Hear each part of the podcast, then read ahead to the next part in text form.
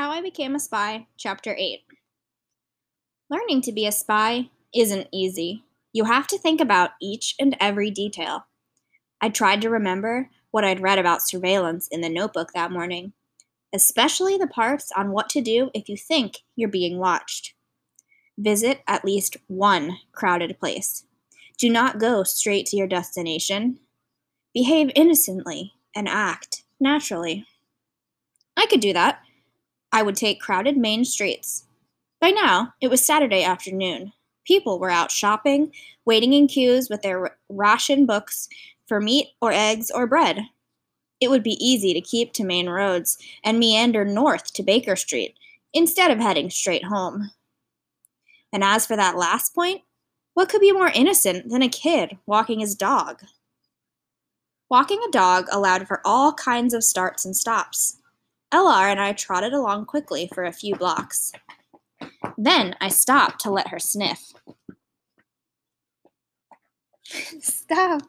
Sorry, Houdini was scratching the couch.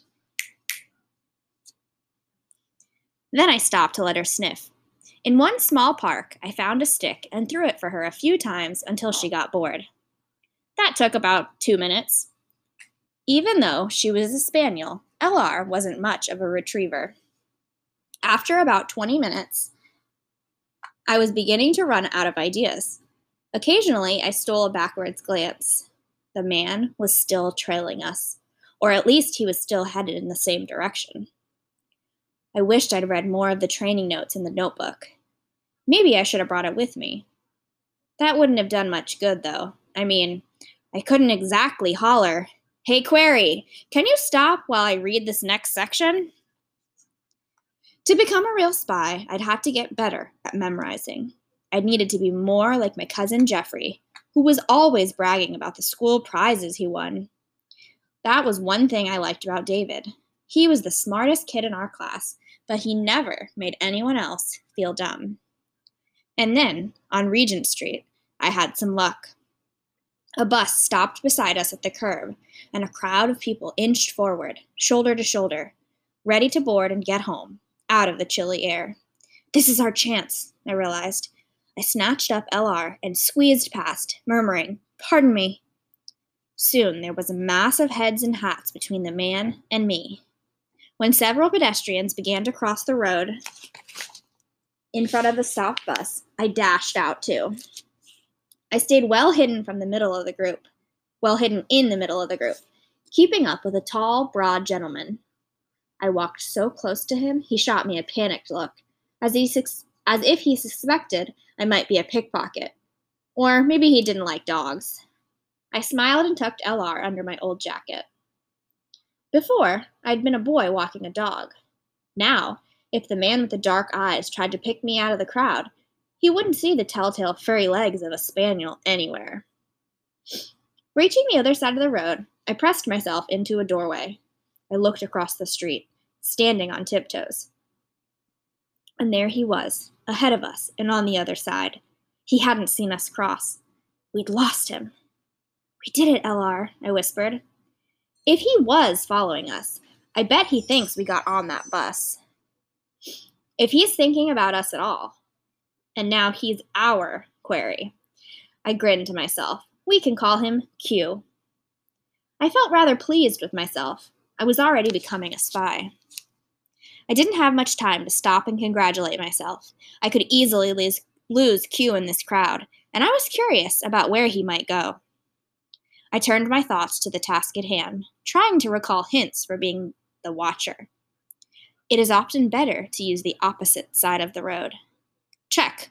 I was already doing this. Keep something between yourself and the query. That meant I should try to stay behind other people. Easy with all of these shoppers out. Note your query's features so you can recognize him again. I could do that too. I'd already gotten a good look at him. I'd noticed he had large ears and a high, sloping forehead. His nose was longish and his hair dark. It was his eyes, you remembered, that clear, sharp stare. Still, it wouldn't be easy. Half the men in this part of London wore black coats and had dark hair.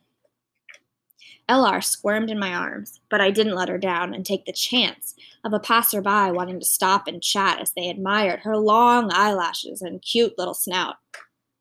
I saw Q enter a store and come out again with a small parcel. At the next intersection, he changed directions, turning left on Oxford Street. After that, he headed north toward Portman Square and Baker Street. We were now on Baker Street, exactly where I'd planned to go. A woman in front of me, pushing a pram, stopped short so she could adjust her baby's blanket. I tried to step around her. The woman cooed when she saw little Rue in my arms. Why, hello, lovely. Isn't she a darling?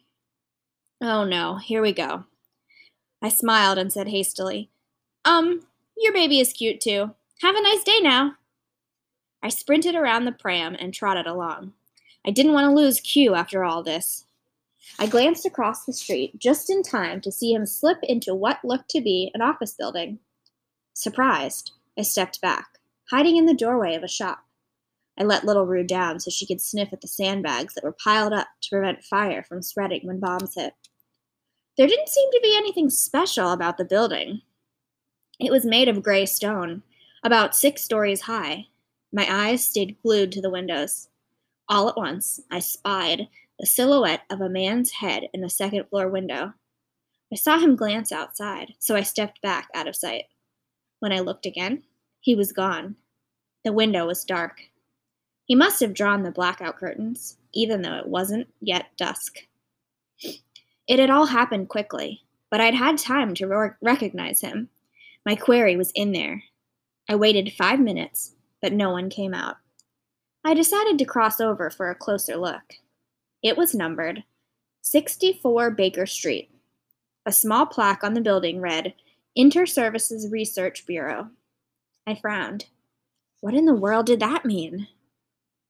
As LR and I stood there, a large, shiny black dog approached, pulling its owner toward the door. LR froze, but the other dog seemed more interested in going inside. It waved its thick black plume of a tail and nosed at the door, making a low whining sound.